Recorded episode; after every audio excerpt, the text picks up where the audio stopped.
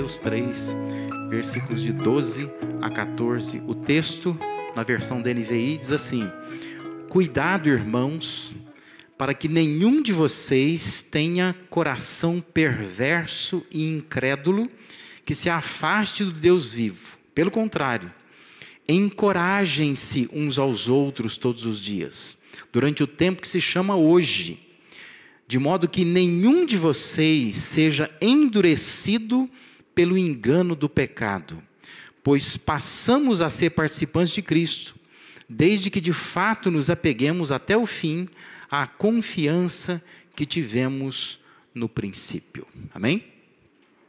Só para reforçar e para te ajudar é, a gravar isso na mente, que nós já falamos na última semana, Deus ele não está muito interessado na nossa competência, Deus está interessado na nossa consciência, né? E é importante que eu e você reforcemos isso em nossas mentes. Deus está olhando e querendo que nós, como povo de Deus, tenhamos consciência muito mais do que competência. Porque competência sem consciência não serve para muita coisa. Quando se tem consciência dos propósitos de Deus, dos propósitos de Deus para a igreja, nós vamos buscar a competência. Mas muita gente acaba tendo competência, mas não tem consciência nenhuma. Né? E não serve para muita coisa você ser competente e não ser consciente. Deus sabe que pessoas com consciência da missão de Deus para nós aqui na terra vão buscar competência para exercer essa missão. Enquanto que pessoas que têm competência, mas não têm consciência, elas acabam sendo peso morto. Porque são pessoas que, embora tenham todas as condições para fazer, não fazem. Simplesmente porque lhes falta consciência. Extremamente competentes, né? Mas não conseguem realizar nada de útil para Deus, é, porque simplesmente não têm consciência disso. Então, o nosso foco hoje é pensar que uma dessas responsabilidades que Deus deixa conosco, que pesam sobre nós, uma delas é a responsabilidade do encorajamento. Claro que você sabe que Deus deve ser a fonte do nosso encorajamento. Ninguém nos encoraja mais do que Deus, né? Momentos na vida em que você não vai encontrar encorajamento em lugar nenhum, a não ser em Deus. Você não acha coragem em ninguém, em nada, a não ser em Deus. Só que o texto que nós lemos de Hebreus diz que é nosso dever encorajar uns aos outros, né? É, essa, essa mesma expressão também, ela vai aparecer na pena de Paulo, né? O apóstolo Paulo, quando escreve lá os Tessalonicenses, capítulo 5, verso 11, ele vai dizer assim, ó, por isso exortem-se, é a mesma palavra, tá? Exortem-se e edifiquem-se uns aos outros, como de fato vocês estão fazendo. Exortar, encorajar é a mesma coisa, né? No texto grego lá é, é exatamente a mesma palavra. A, versão da revista atualizada do Almeida vai traduzir a expressão como consolai-vos. E naquela na versão chamada nova versão transformadora, é, traduz assim: animem, né? animem uns aos outros, né? nos estimula a animar. Então, embora exortar tenha para nós uma conotação é, muito negativa, se a gente somar a essa ideia que está na nossa cabeça de exortar, com a ideia de consolar e a ideia de animar, vai transmitir a ideia de encorajamento, que é a tradução de um verbo grego que significa literalmente chamar do lado. Eu queria que você parasse um pouquinho e assimilasse um pouco essa ideia. Presta atenção nisso. Exortar, consolar, animar ou encorajar é estar ao lado de alguém. Literalmente é isso, tá? É o verbo paracaléu na língua grega. é se colocar do lado de alguém. Portanto, desconstrua da sua cabeça essa ideia de que a pessoa que te exorta está contra você. E você, às vezes, até considera a pessoa que te exorta como inimiga sua, deduzindo que ela está contra você. Mas passe a considerar a pessoa que te exorta como alguém que está ao seu lado, alguém que quer te encorajar, né? Já viu aquela brincadeira? Amiguinho, amiguinho, né? Então, às vezes tem que falar pessoa, eu, eu sou amiguinho, não estou querendo o seu mal, estou querendo o seu bem. Né? Por outro lado, quando você for encorajar alguém, se tiver que exortar, ou, no nosso português mais é, popular possível, puxar a orelha de alguém, você precisa entender que literalmente exortar Encorajar é você se colocar do lado da pessoa. Então prepara a tua carinha, entendeu? Porque às vezes você já vai assim como inimigo da pessoa. Eu vou puxar a orelha dela. E aí você já faz uma cara de quem é inimigo, né? E eu vou para se puder eu mato, né? Mas desconstrua essa ideia. Por isso que eu gosto da palavra encorajamento. Porque encorajamento transmite bem o conceito do verbo grego. E no português, na língua portuguesa, se você procurar no dicionário, o sentido de encorajamento é dar, ou é tomar coragem. Assim, quando alguém me exorta, eu estou tomando a coragem daquela pessoa para mim. E quando eu exorto alguém, eu estou dando coragem para aquela pessoa, né? Eu estou encorajando, fornecendo coragem àquela pessoa, né? Então, quando a gente fala de encorajamento, significa um intercâmbio de forças. Isso que é encorajamento. É uma troca de forças, que nos lembra o que o sábio Salomão pondera lá em Eclesiastes, quando ele escreve lá no capítulo 4, versículo 10: Se um cair, o amigo pode ajudá-lo a se levantar. Mas pobre do homem que cai e não tem quem o ajude a se levantar. Então, refaça na sua cabeça essa ideia de exortação no contexto da igreja, de encorajamento, de consolo, de ânimo. Porque se você tem alguém que de vez em quando puxa a sua orelha, você levanta a mão para o céu. Porque é, você tem alguém que se importa com você. É alguém que, na verdade, quer ajudar você a se levantar. Eclesiastes está dizendo: pobre do homem, da mulher que cai e não tem ninguém que ajude a levantar. Então, se tem alguém puxando a tua orelha, tem alguém querendo te levantar. Né? Isso é encorajamento. Alguém querendo te dar coragem.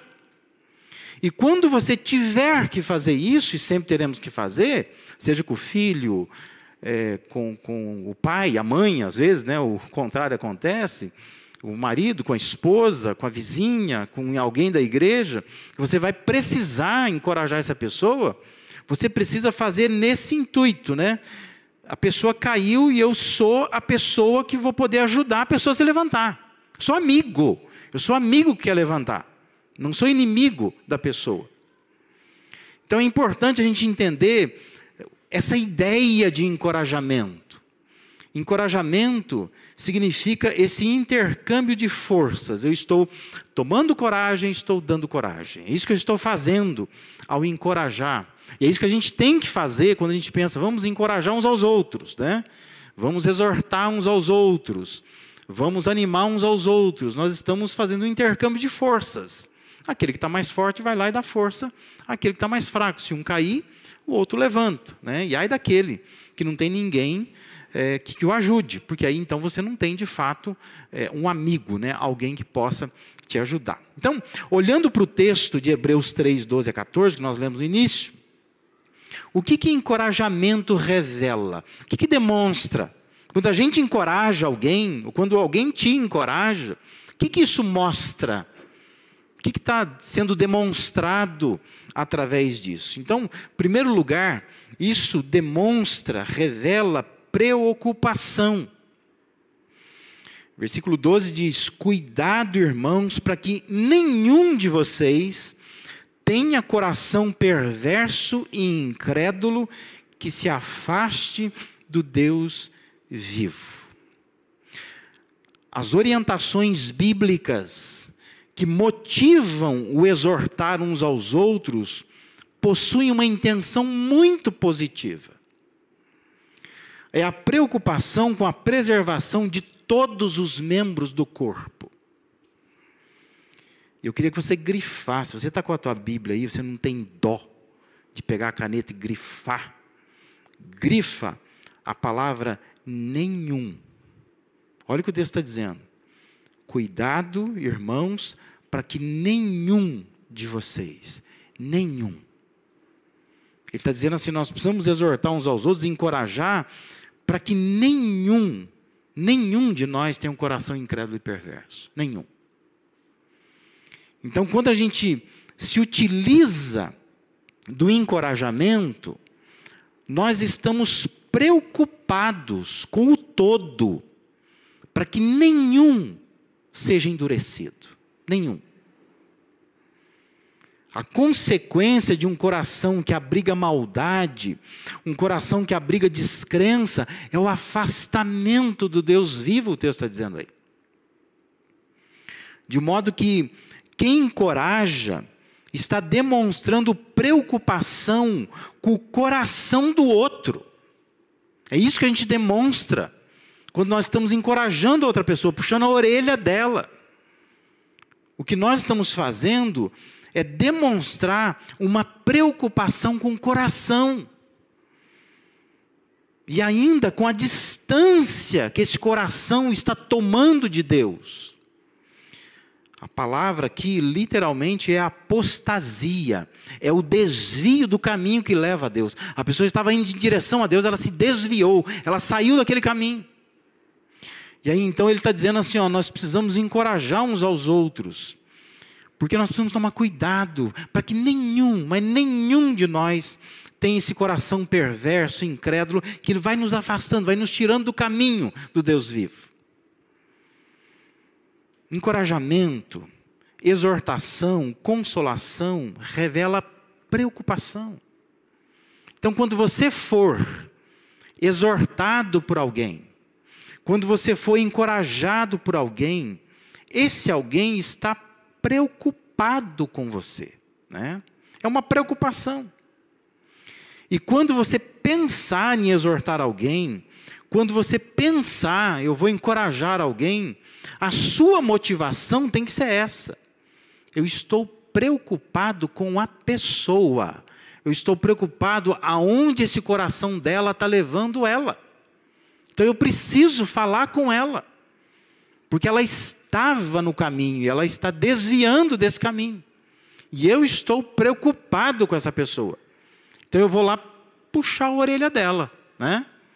Mas vou fazer com esta intenção, com essa preocupação. Porque quem escreveu Hebreus está dizendo assim: ó, nenhum tenha um coração descrente, nenhum tenha um coração mau, nenhum. Fico pensando assim: com quantos filhos você tem? Se você tiver dois filhos, dois, quantos filhos você quer que se perca? Quantos? Nenhum, não é? Você tem tudo no seu corpo? Quantos membros do seu corpo está pensando em perder? Você tem esse planejamento? Não, até eu chegar aos 40 anos eu queria perder um dedo do pé, perder uma orelha, né? Todos nós vivemos pensando assim: eu não quero perder nenhum dos membros do meu corpo, nenhum. Eu quero nascer, eu quero crescer, eu quero desenvolver, se puder, eu quero enriquecer, mas eu quero morrer inteirinho, né? Eu não quero que nenhum dos membros do meu corpo se perca. Deus tem a mesma intenção. Deus não quer que nenhum dos seus membros se perca. Nenhum. E nós, como igreja, precisamos ter a mesma preocupação. Sabe aquela história do que já foi tarde? Não deve existir dentre nós, de jeito nenhum. Ah, esse irmão não vem mais na igreja, ah, já foi tarde. Era cara chato, né? Mulher irritante. Não. Nós precisamos pensar assim: nós não queremos que nenhum se perca. Então nós vamos encorajar, porque encorajamento é preocupação. Preocupação. Se você for exortado por alguém, em primeiro lugar você pense: essa pessoa quer me encorajar porque ela está preocupada comigo.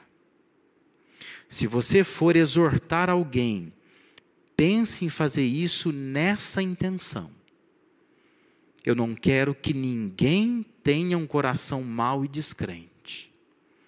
Por isso, eu preciso dar coragem a essa pessoa, porque eu estou preocupado com a distância que ela está tomando de Deus. E essa distância é perigosa. E eu preciso falar para ela: eu estou preocupado com você. E eu preciso puxar a sua orelha e dizer: olha, como que eu posso te ajudar a se aproximar um pouco mais desse caminho de Deus? Encorajamento revela esse tipo de coisa. Percebe? Não é uma coisa ruim, coisa boa. Revela preocupação. Você se preocupa, alguém se preocupa com você. Segundo lugar, o que, mais revela?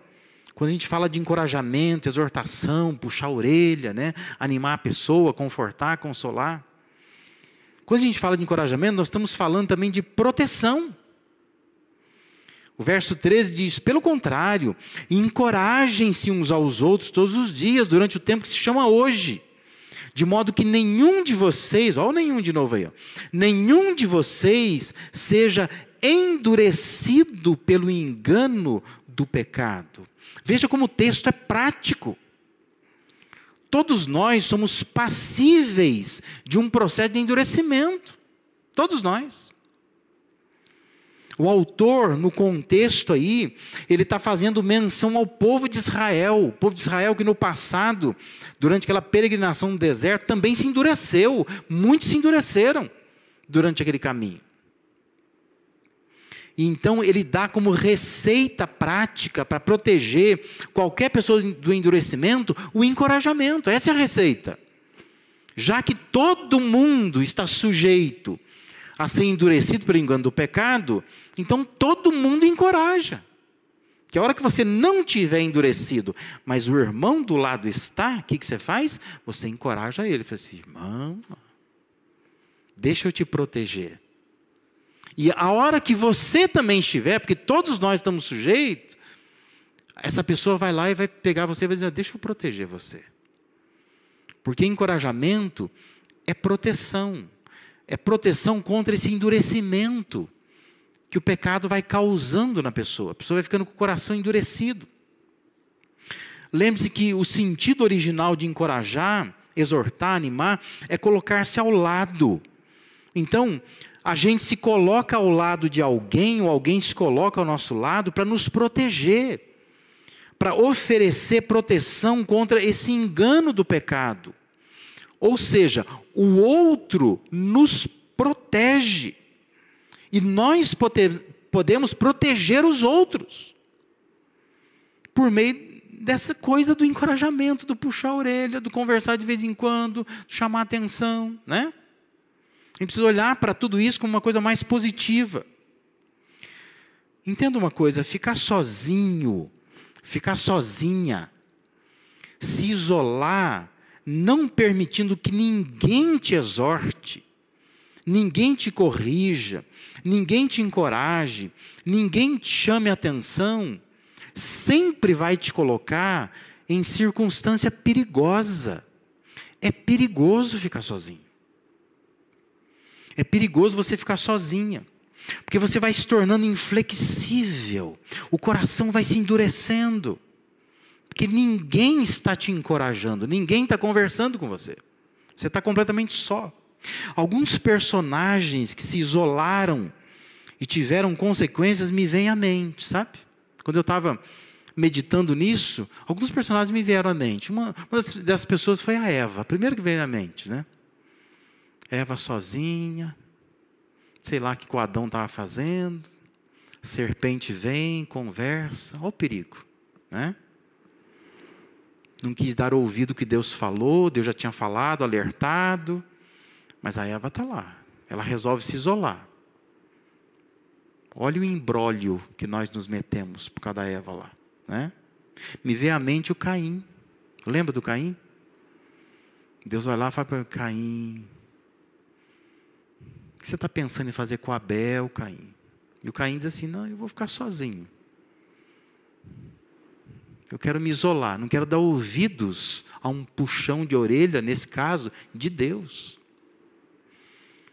E olha o que Caim fez me vem à mente o Saul. Quantas vezes o rei Saul, os conselheiros do rei dizendo, não faz isso, ele ia lá fazer aquilo, né? Quantas vezes dizendo, vamos esperar o profeta, ele vai lá, faz tudo sozinho. As consequências que ele teve. Pensei no Davi, Davi sozinho, Todo mundo na guerra, o Davi sozinho. E cai na tentação com a Batseba, porque estava sozinho. Não estava no meio dos outros. Me veio à mente o Judas. Sabe o Judas? O Judas, olha o que aconteceu com ele. Ele vai se isolando. Se você lê a narrativa dos evangelhos, você percebe isso. Ele deixa os apóstolos. Ele não quer ser exortado por ninguém. E ele acaba traindo, né, Jesus, né? É a ferramenta do mal na traição de Jesus. Então entenda, encorajamento é proteção contra o endurecimento. Quando alguém está te encorajando, te exortando, esse alguém está te protegendo. Quando você precisar fazer isso com alguém, você precisa ir com essa intenção. Eu estou indo proteger uma pessoa. Ela pode ser endurecida pelo engano do pecado. Em terceiro lugar, o que, que revela o encorajamento? Também revela precaução. Versículo 14 diz: Pois passamos a ser participantes de Cristo, desde que de fato nos apeguemos até o fim à confiança que tivemos no princípio. Há uma preocupação que perpassa todo o escrito aos Hebreus com a permanência, com a perseverança. Essa ideia de perseverar até o fim está muito presente no livro, nesse escrito de Hebreus. E me parece que essa é a ideia, né? Espera-se que um cristão permaneça até o fim. Por isso que o cristianismo é questão de ser, não necessariamente de fazer. Você pode fazer as suas idas e vindas à igreja, e um dia você fala assim: quer saber uma coisa? Vou parar de fazer isso aí. Né? Porque você só fazia. Você só ia à igreja.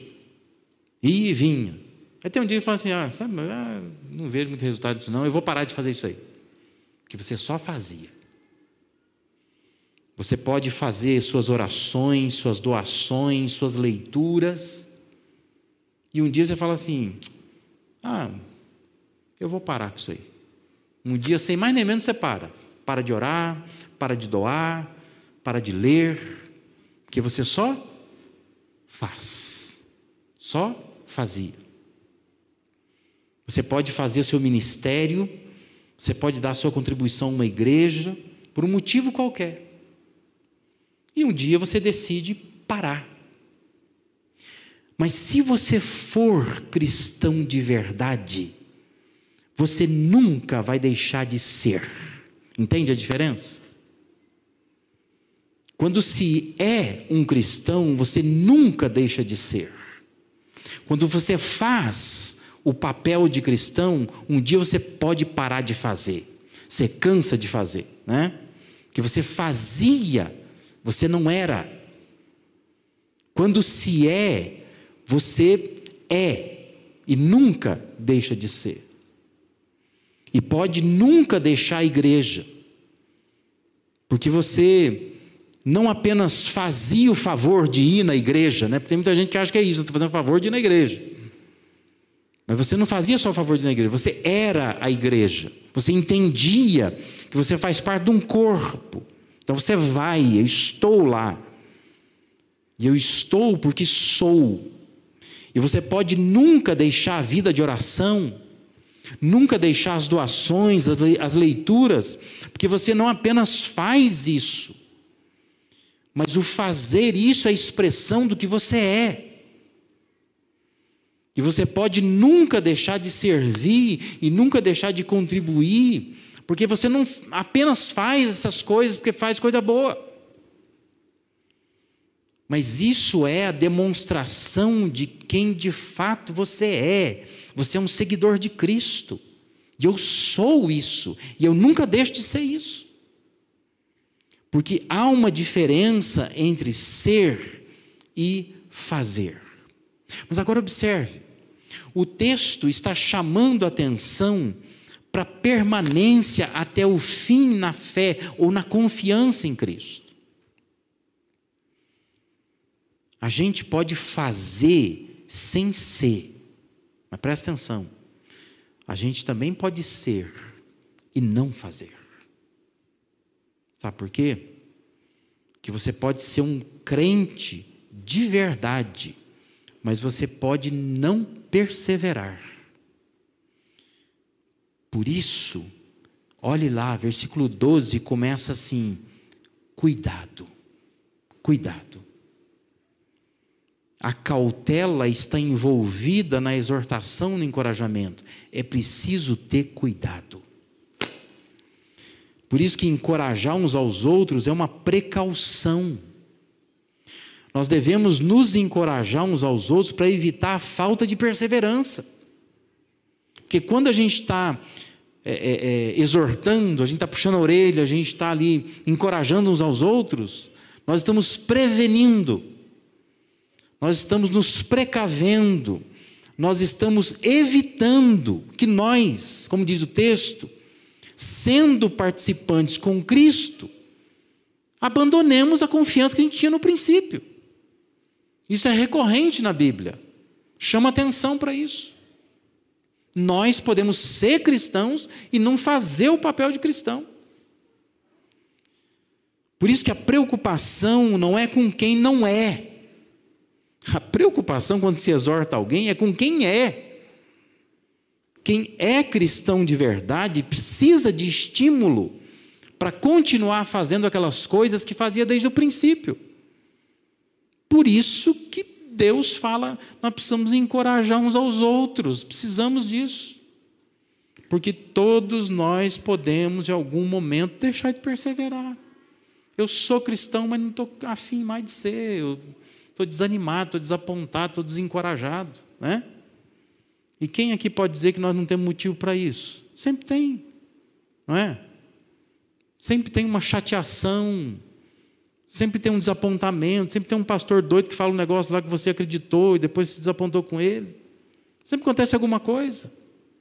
Você pode dizer assim: puxa, eu sou um cristão de verdade, mas eu estou tão desanimado. E é nessa hora que um puxãozinho de orelha lhe cai bem, né? Alguém vem com todo amor e diz assim: Deixa eu prevenir. Deixa eu evitar que você se desvie do caminho. Porque encorajamento é preocupação. Importante que o cristão permaneça servindo a Deus. E a exortação faz esse papel. Ela precaver, né? É uma ação preventiva. É se colocar ao lado de alguém para prevenir se alguém de algum tipo de queda. Essa pessoa pode sofrer uma queda, então estou evitando isso. Estou puxando a orelha antes que ela caia no buraco. Né? É uma forma de precaução. Olha como é importante nós encorajarmos uns aos outros, né? Isso é preocupação, isso é proteção, isso é precaução. É uma ação prudente que pode impedir que alguém deixe de perseverar, mesmo sendo cristão verdadeiro. Que Deus te abençoe. Que você saia dessa noite aqui pensando assim: essa semana eu vou pensar melhor sobre isso, né? Eu vou permitir, eu vou olhar de uma maneira mais positiva para as pessoas que me chamam a atenção. Elas são minhas amigas, não são minhas inimigas. Quando eu caio, elas me levantam. Devo dar graças a Deus por isso, que tenho gente assim. Ai daquele que não tem ninguém que o ajude a se levantar. E pensa assim: se eu tiver que puxar a orelha de alguém, eu vou fazer na perspectiva do encorajamento. Eu vou fazer com amor. Eu vou fazer porque eu estou preocupado com a pessoa. Eu vou fazer porque eu quero proteger a pessoa. Eu vou fazer porque eu quero, de alguma maneira, precaver de alguma coisa. Eu quero aplicar uma precaução, evitar que algo pior aconteça na vida dela.